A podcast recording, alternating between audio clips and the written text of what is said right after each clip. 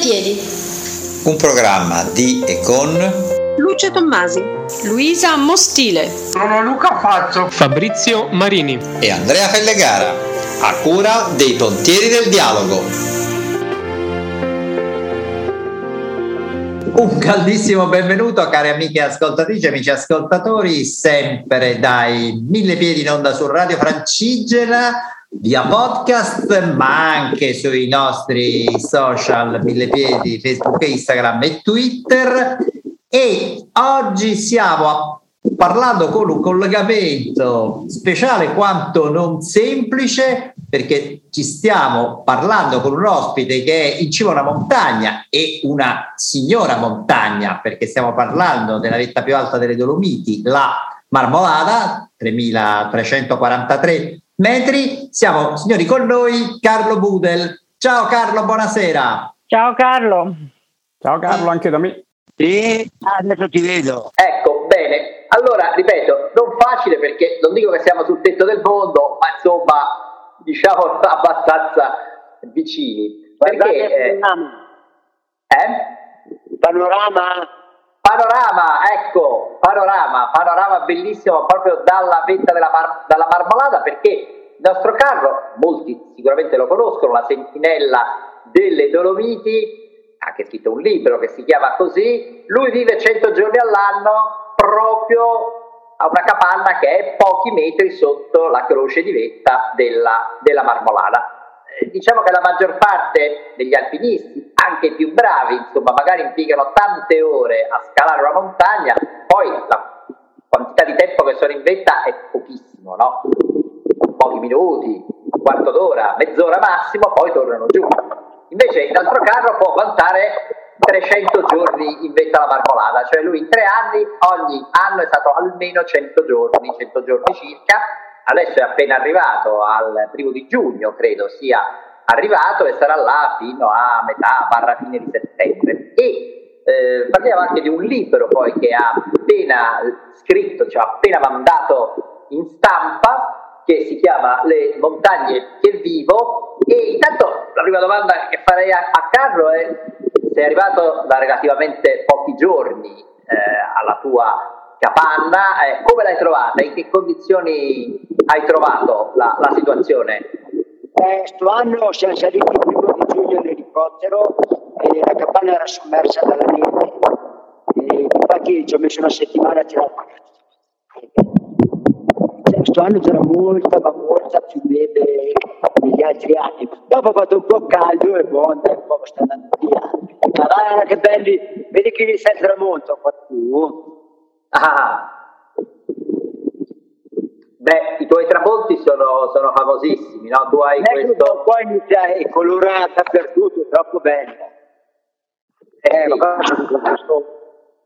Eh sì, sì, sì, beh, poi i tuoi, i tuoi tramonti sono seguitissimi, c'hai quasi 150.000 followers che, che ti seguono e tu posti albe e tramonti, anzi, però questo libro che tu hai eh, scritto, che a differenza del precedente, cioè della Sentinella delle Dolomiti, è più un libro affidato alle immagini che non al racconto, alla parola scritta, in realtà parli sì della capanna, ma anche di, di tante altre montagne, di tanti altri rifugi che un po' sono stati importanti per la tua vita. Sì, io nel primo libro, eh, La sentinella delle Dolomiti, parlo della mia vita e che a un certo punto ho mollato la fabbrica e ho fatto 20 mesi in montagna con Paris, il mio cane, e in questo libro che è fotografico faccio vedere tutti i posti dove sono andato che racconto in quell'altro libro. Eh, praticamente insomma bisogna compenetrare i due libri di, di, di Carlo. Eh, sento l'audio che va e che viene, comunque eh, e, e vedo Carlo con uh, una bella attrezzatura, berretto di lana e, e Eh, giaccamento. prendi. Qui stiamo, qui stiamo a 34 gradi e con l'aria condizionata, perlomeno a Roma. Ecco, eh, co- com'è la situazione lì? Eh, Carlo, hai spalato tanta neve quando sei arrivato e adesso a quanti gradi siete? Adesso che c'è ancora un po' di sole saremo a 2-3 gradi, dopo la notte va sotto zero, qua ghiaccia tutto. Che bello! Senti, ma par- parlaci di questo diciamo, passaggio a- all'immagine. Ecco, hai preferito questa volta affidarti più uh, a-, a quello che si vede. Tra l'altro c'è una tendenza insomma, anche a recuperare eh, nei libri il, il valore della, della fotografia, del, del, disegno, dell'immagine. Ecco, perché hai fatto questa scelta? Eh, la, scelta la scelta è praticamente che noi con i nuovi telefoni così continuiamo a scattare foto, foto, foto. Dopo perdi il telefono, perdi tutte le foto. Allora io c'è tanto le, quando finisco stagione le salvo delle chiavette, ma volevo che ci fosse un libro che rimane per sempre. Cioè, un libro non è come un telefono, un libro è una roba che lo fai, io penso magari fra cent'anni, quando io non ci sarò più, qualcuno prenderà su i miei due libri, se lo leggerà e guarderà su quell'altro le immagini e dirà ma guardate questo come ha cambiato la propria vita. Cioè un libro è una cosa che rimane per sempre. E questa, allora volevo fare anche mettere il primo libro in foto. Secondo me Le montagne che vivo è venuto molto bene. Tutti quelli che, che l'hanno preso ne, hanno fatto molti complimenti. Sì, tra l'altro, ciao Carlo, Fabrizio, tra cent'anni potremmo anche avere un clima diverso, con, con buona probabilità. Ascolta, com'è attrezzato il tuo rifugio per eh, resistere a temperature di questo tipo anche a fine giugno? Eh, eh beh, ho la fornella a legne, ho delle bombole con delle resistenze, eh, ho la gabbia di Faraday contro i fulmini, per cui qua la cosa più pericolosa eh, sono i fulmini che vengono giù per la capanna, quindi la gabbia di Faraday disperde, disperde la potenza del, del, fulmine a terra. È per quello che il telefono io devo venire di fuori, perché dentro disperde anche il segnale del telefono Adesso vedi c'è anche bella rieta, bello fresco, che bel panorama. Vabbè, ha deciso di farci morire di invidia, dai, ci ritempera, capito. ci ritempera, veniamo da giornate torride. di San Martino. Senti, è bello, è ma quando bello. tu stavi giù, diciamo, nel tuo ritiro invernale, eh, eh, desideravi il fresco di su, insomma, quando eh, ti riprendi in mano eh, la tua vita in altezza? Come sì, no, me, questa alternanza? A me piace, piace, vivere qua. No, devo dire una cosa che è molto importante. Venire qua a Punta Penia è difficile. O si sale per la ferrata Cresta Ovest o per la via attraverso il ghiacciaio. Adesso, per fare la via attraverso il ghiacciaio bisogna ramponi, eh, piccossa, casco, imbrago. È importante, te lo dico, perché anche ieri una ragazza di 24 anni è morta. Eh, è morta perché è andata giù e inesperti sono saliti per la ferrata Cresta Ovest, sono andati giù incuranti che sotto ci sono i crepacci, infatti sono, eh, c'era il crepaccio, cioè, queste non sono scarpinate da questa è una montagna seria che bisogna, bisogna essere esperti perché queste cose non devono succedere. A 24 anni una ragazza non può perdere la vita così. Hai perfettamente ragione Carlo, purtroppo, purtroppo questo è un appello che noi spesso facciamo in radio, abbiamo dei collegamenti anche col soccorso alpino proprio per ricordare quali sono le norme fondamentali per andare in montagna. Se chiunque all'ascolto volesse fare un'esperienza straordinaria, perché lo è, di andare a trovare Carlo alla capanna, deve fare, e non ha però l'esperienza per poterlo fare, deve fare l'unica scelta ragionevole, prendere una guida alpina. Noi lo diciamo sempre. Farete un'esperienza bellissima e soprattutto la potrete raccontare perché il punto è arrivare e tornare indietro, queste sono le cose importanti. Quindi l'appello che tu fai è assolutamente eh, fondamentale, non ci si può avventurare in montagna così, perché purtroppo la montagna non ti perdona, non te lo fa fare due volte un'imprudenza e quindi affidarsi a una guida alpina significa poter raccontare quello che si è visto. Esattissimo. Io adesso ho qua della gente a mangiare perché in ghiacciaio deve andare legato. Se per caso ti capita il crepaccio, c'è ti, quello che ti tiene su. Eh, cioè, lo, queste montagne non ti danno una seconda possibilità. Carlo, non so se il mio audio che va e viene, eh, stavi dicendo che c'è un gruppo di persone che questa sera che eh, alloggerà nella, nella, tua, nella, tua, capanna. Ecco, eh, che persone sono? E poi insomma che cosa gli hai preparato da mangiare? Ma sono persone normalissime che amano la montagna, però sono abituati a fare trekking e robe non impegnative, che a me, a me la gente mi segue su Instagram io uso tanto Instagram e vede le albe e i tramonti e vogliono venire qua, allora mi scrivono su Instagram. E io già da come mi pongono la domanda capisco che, che non hanno capito esattamente com'è. Allora gli dico guardate affidatevi a delle guide alpine. Anche sta ragazza con suo amoroso che è qua, ho detto grazie a Carlo che mi ha detto della, di prendere la guida alpina, perché io qui da solo non ci arrivavo, io non ho neanche mai messo i ramponi. E invece sono qua in sicurezza con la guida alpina sono sul tetto delle Dolomiti perché qui siamo sul punto più alto, cioè almeno anche sono felici perché dicono ciao ho realizzato un sogno, stasera sta venendo fuori un tramonto bellissimo e gli ho preparato eh, bullet, zuppe, minestrone e polenta col formaggio fuso e crauti. che meraviglia! Cioè, il panorama e anche una cucina così è straordinario. Senti, ma tu sei eh, in realtà isolato, ma sempre in connessione. Sei eh, molto social e sei molto eh, connesso insomma, attraverso la rete, quindi poi hai la possibilità di comunicare insomma, anche con tante persone che comunque possono sapere da te insomma, come muoversi, che cosa trovare, eh, per non rischiare, insomma, quindi è importante la rete. No, è, è, sì, è importante. Io continuo a dirlo sto coso a tutti quelli che mi chiedono che questa è una montagna impegnativa e bisogna essere esperti.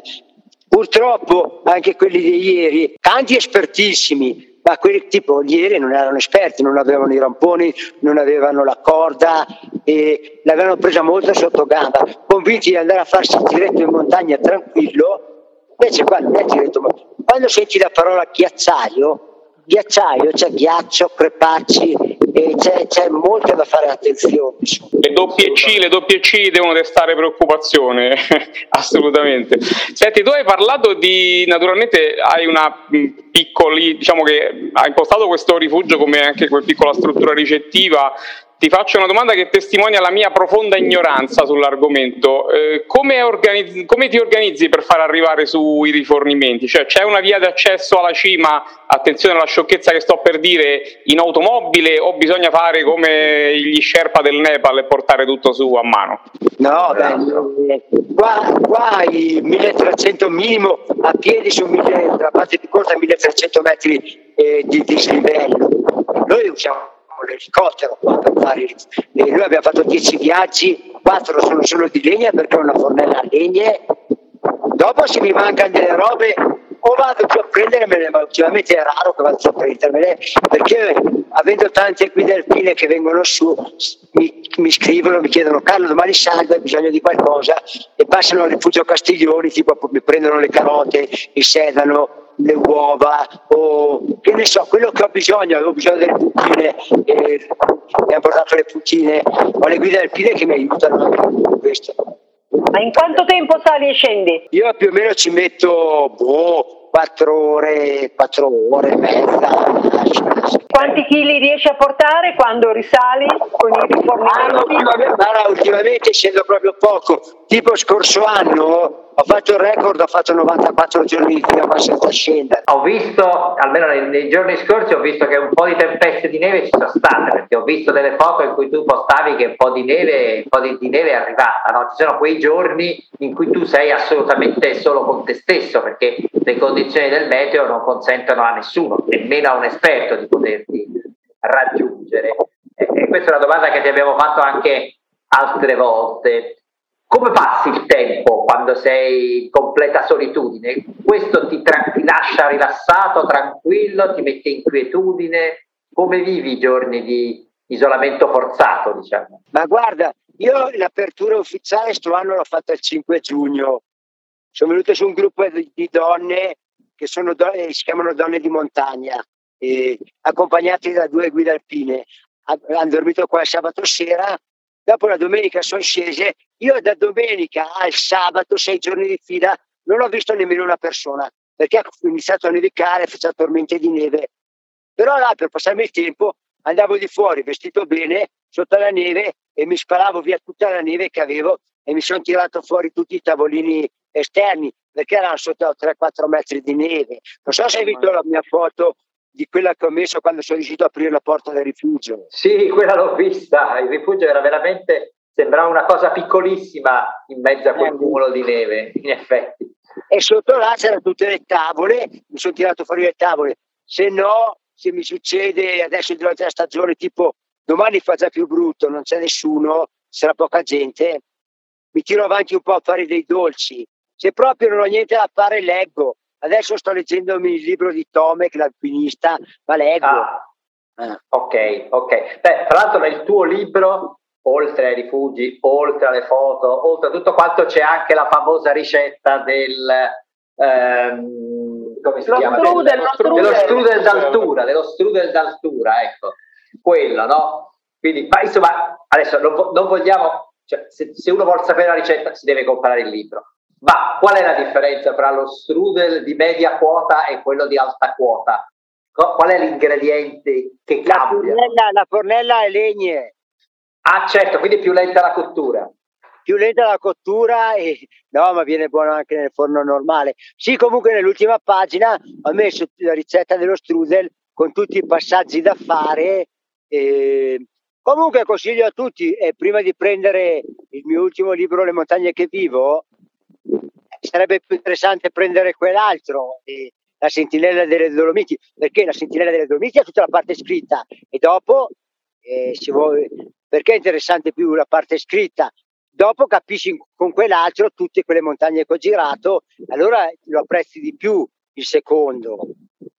Sì, beh, tu hai, hai, hai, detto, hai detto che io sono la testimonianza vivente che ricominciare è possibile, anche se ci si sente annientati di dentro. Quindi io credo che questo che tu stai dicendo e stai facendo è sicuramente un messaggio molto molto importante per tante persone, poi ognuno lo può trovare nella sua dimensione, chi sulla cima della montagna e chi da un'altra parte, però questa idea la vita ha difficoltà per tutti, ma di poter ricominciare, di poter riaffermare se stessi è una cosa molto molto importante. Sicuramente la montagna ti ha aiutato in questo. Sì, sì. Eh, io avevo fatto tanti anni in fabbrica e facevo una cosa che non mi piaceva fare, però continuavo ad andare avanti a farla e era un stufo veramente. Quando io ho mollato la fabbrica, che mi sono fatto 20 mesi ho detto, boh, prenditi una pausa, Carlo. Mi sono fatto 20 mesi tutti i giorni in montagna. Primo anno avevo fatto 450.000 metri di dislivello positivo. Cioè, la media mostruosa, andavo tutti i giorni. Più Però, di mille al giorno. Eh no, 1300, 1300, esatto, esatto. E là ero strallenato e poi ero felice perché mi sentivo proprio bene, super allenato. E dopo là, quando dopo senti, sei, sei felice, ragioni anche meglio col cervello. Dopo con calma ho detto cosa vuoi fare Carlo? Cioè, non puoi andare in montagna tutta la vita senza lavorare, eh, però ho detto vai a fare quello che ti piace e quindi ho iniziato a fare l'aiuto cuoco a Malgaciapella e dopo ho ritrovato Aurelio che è il proprietario qua della capanna e, e, alla fine sono per, quarta, per il quarto anno di fila qua su sul punto più alto delle Dolomiti a, a, gestire il rifugio con la vista, il panorama, i tramonti e le albe più belle delle Dolomiti, perché c'è più bello di qua su qua sei sulla cima, è troppo bello. La bellezza è nutriente allora, cioè ricarica sì, da, sì, dalla possibilità. Ti rendi conto di quanta bellezza che abbiamo intorno Riprogettare. Sì, sì. Pensa, Carlo, hai nominato Malga Ciapela, che ricordiamo si trova nella zona di, lì, insomma, sotto la marmolata, nella zona di, credo, Alle che sia. E, Sopra Alle, Ale capire, dopo c'è manca Ciapella. Esatto, ma hai ricordato una cosa molto bella, questo tanto per dire poi la differenza dei livelli, no? Mi hai ricordato che io a Malga Ciapella ho fatto una delle mie prime esperienze di sci da fondo, ma dobbiamo dire che lì c'è una piscina di tipo 200 metri che uno fa, ci fa i giretti attorno. E lì... È carina però. Sì, sì, sì, sì. E lì pensa che avevo portato anche la mia fidanzata da allora, che era una ragazza indonesiana che non ha mai visto la neve e la prima neve che ha visto nella sua vita era Malga Ciapela è stata. La, la, domanda che volevo farti è questa. Io prima ho accennato al tema dei cambiamenti climatici e dello scioglimento dei ghiacci. Quando sono stato lì in zona qualche anno fa, ma a quote molto più basse delle due, ci mancherebbe anche, eh, si diceva questa cosa, cioè in tempi di mesi come gennaio e febbraio c'era molto caldo e le, le, i maestri di sci dicevano sembra la fine di marzo. Insomma, a 3000 e passa metri sulla marmolata si iniziano a vedere anche lì gli effetti di questo cambiamento di clima?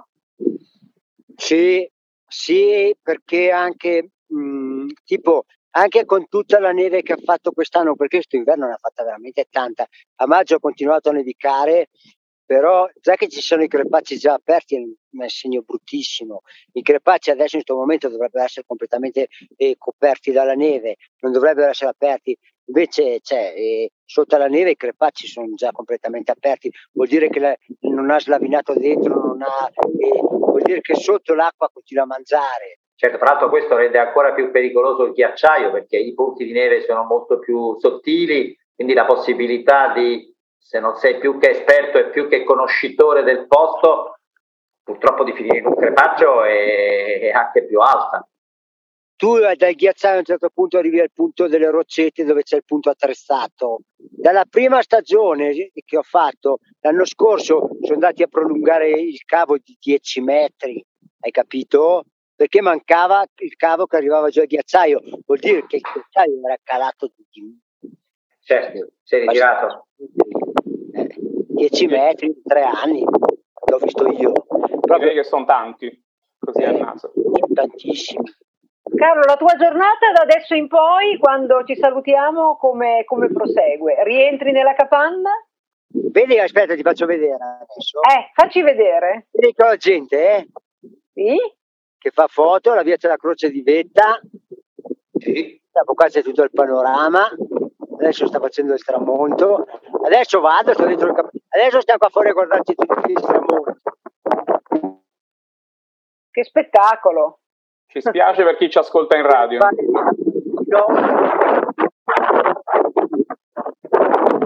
Eh sì. Meraviglioso. Eh sì. Veramente il tetto del mondo sembra, eh? cioè... Eh sì, ma qua, qua sei sul tetto delle Dolomiti, qua praticamente hai tutte le montagne più basse di te. Ma io posso venire con l'elicottero? Eh, non... eh? Proprio è il divieto assoluto di elitrasporto, qui ecco. non, non, non, possono far atterrare persone. Mi, mi, mi travesto da carota, così... Brave. Prova!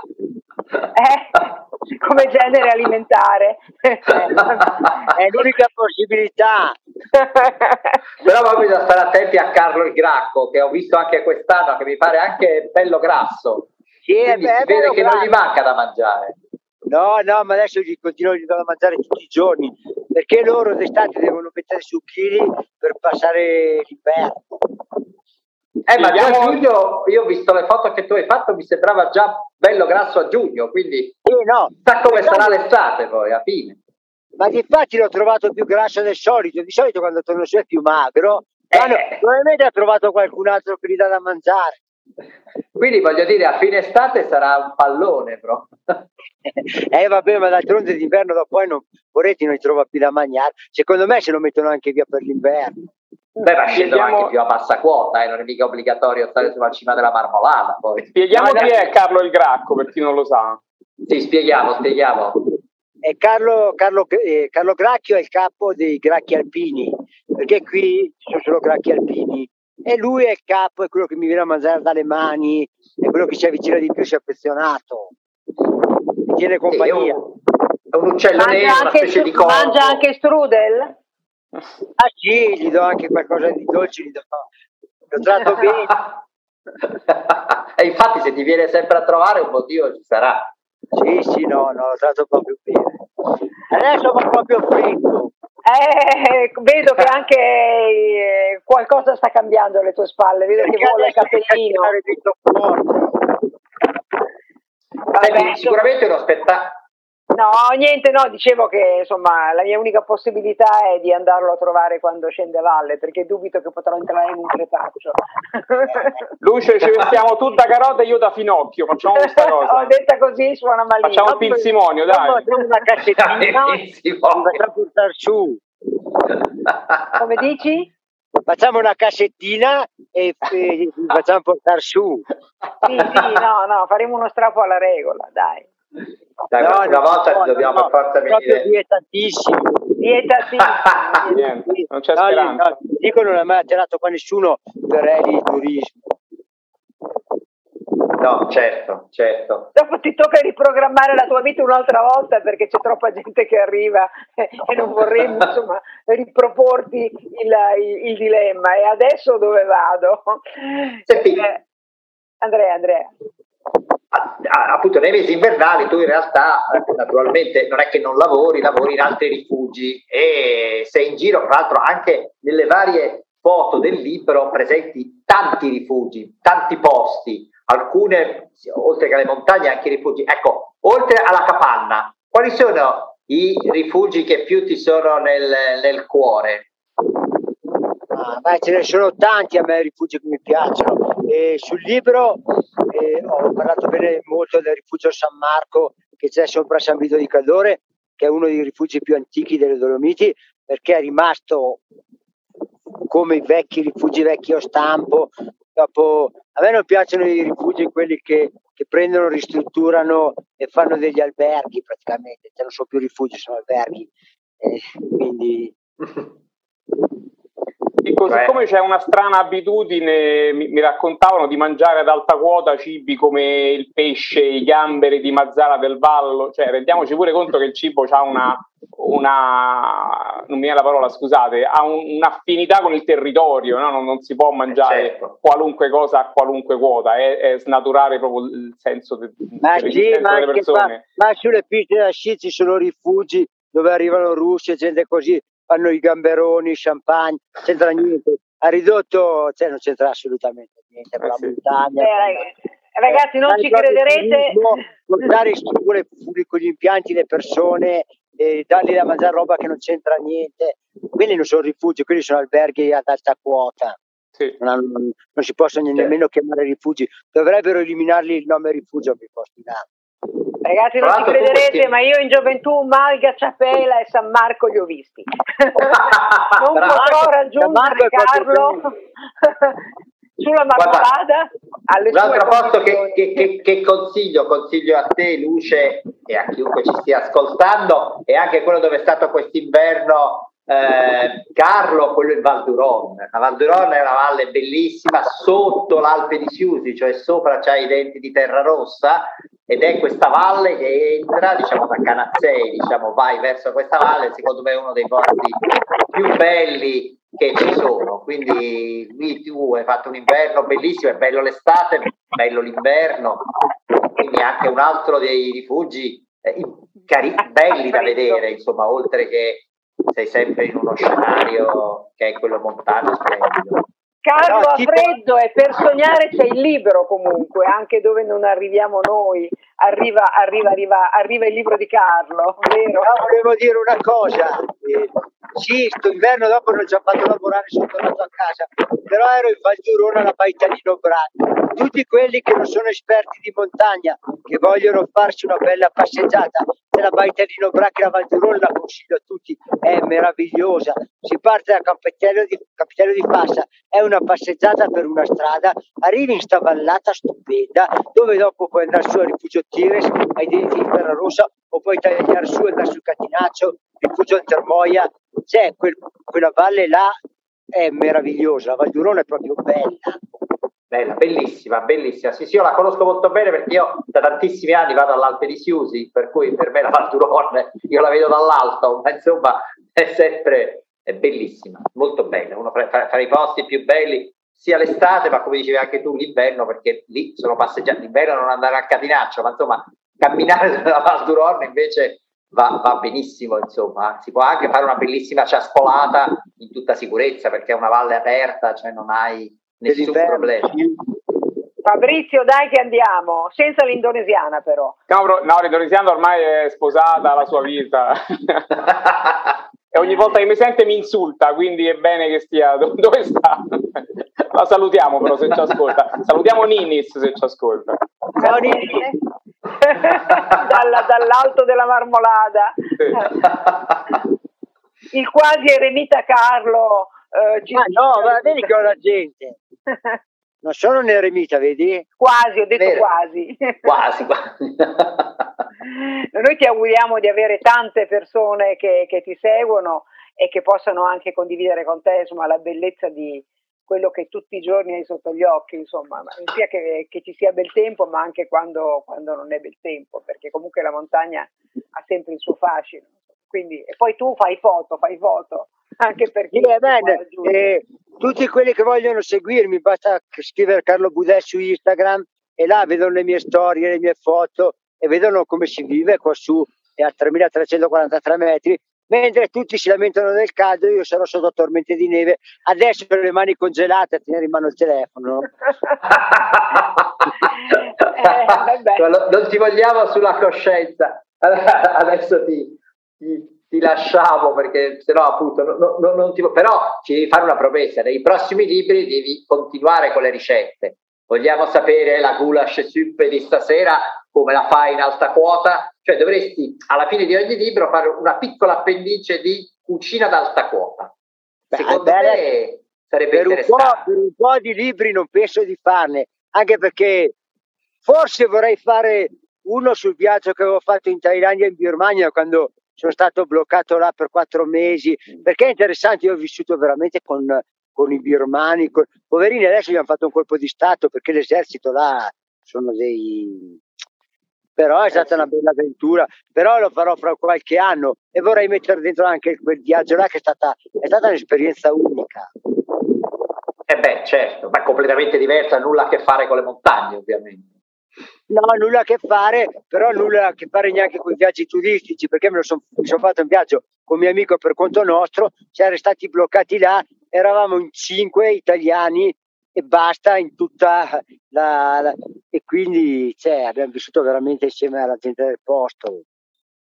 Certo, certo, certo. Beh, sì, immagino sia essere anche quella un'esperienza particolare e quanto imprevista, perché tu certo non pensavi di rimanere bloccato laggiù, insomma, quando sei partito, no. evidentemente. È chiaro. Più che la neve potè la Birmania. è più facile scendere dalla capanna che tornare dalla Birmania, questo è. Eh sì, a un certo punto senza dubbio, sì, tornare a Birmania è un casino. e viva la marmolata, dai! meglio, meglio, dai. Senti, caro Carlo, un abbraccio e ti veniamo a trovare presto. Ok. Così come, ripeto, lo ripetiamo ancora una volta, ma è importante dirlo, tutti coloro che ti vogliono venire a trovare, penso che tu sei ben contento di riceverli, ma che venissero in tutta sicurezza con una guida alpina, se non hanno mai fatto un ghiacciaio in vita loro. Se hanno fatto il ciaspolo il giro del paese, non vale, diciamolo chiaramente. O se no, qua quando è metà luglio, così luglio, agosto, si può anche salire o da Malghiazzapella o ad Alba di Canassei, quindi si evita il ghiacciaio fino a Forcella Marmolada, Forcella Marmolada su per la, per la Ferrata Cresta Ovest basta casco in brago, ramponi sempre nel zaino, perché qua su vedi, qua su c'è neve, appunto. Eh certo. Certo. Sulla neve c'è sempre e puoi trovarti il ghiaccio, però non, non, non trovi crepace, capito? Facendo così, però è molto più lunga. Eh certo, eh certo. certo. Beh, io mi ricordo c'è quell'ultimo pezzo, quello che si chiama schiena di mulo, almeno una volta lo chiamavano così, comunque anche quello eh, pende parecchio, oltretutto problemi di altitudine un pochino ce l'hai, perché insomma sei sempre a 3000 a camminare in salita, si sente, cioè non è, non è poca roba, insomma, comunque. Quindi un minimo di allenamento ce lo devi avere, se no non ce la fai. Sì, no, ma senti l'altezza qua. Adesso tu pensi oramai sei abituato, insomma, però comunque un po' di adattamento ci vuole, ecco, sicuramente. No, no, anch'io le prime sere che vengo su ho mal di testa o così tutti gli anni, poi qualche giorno non sto male, però sento un po' il mal di testa, così dopo mi abituo e poi. Certo, certo. Beh, e tu comunque durante l'inverno comunque sei in quota, perché comunque la Val non è che insomma è sempre in quota. Sempre eh, a 2000, 2000 metri eh, quindi come dire, il salto relativo è molto meno di chi magari in una città che ne fa 2500 di metri o di più anche. Infatti lo scorso anno sono stato, sono stato eh, più male perché avevo fatto quattro mesi al mare, sono tornato, sono venuto subito qua su e, allora, sono, e difatti subito ci ho messo di più a ambientarmi. Eh, per forza, Eh, per forza, certo, certo.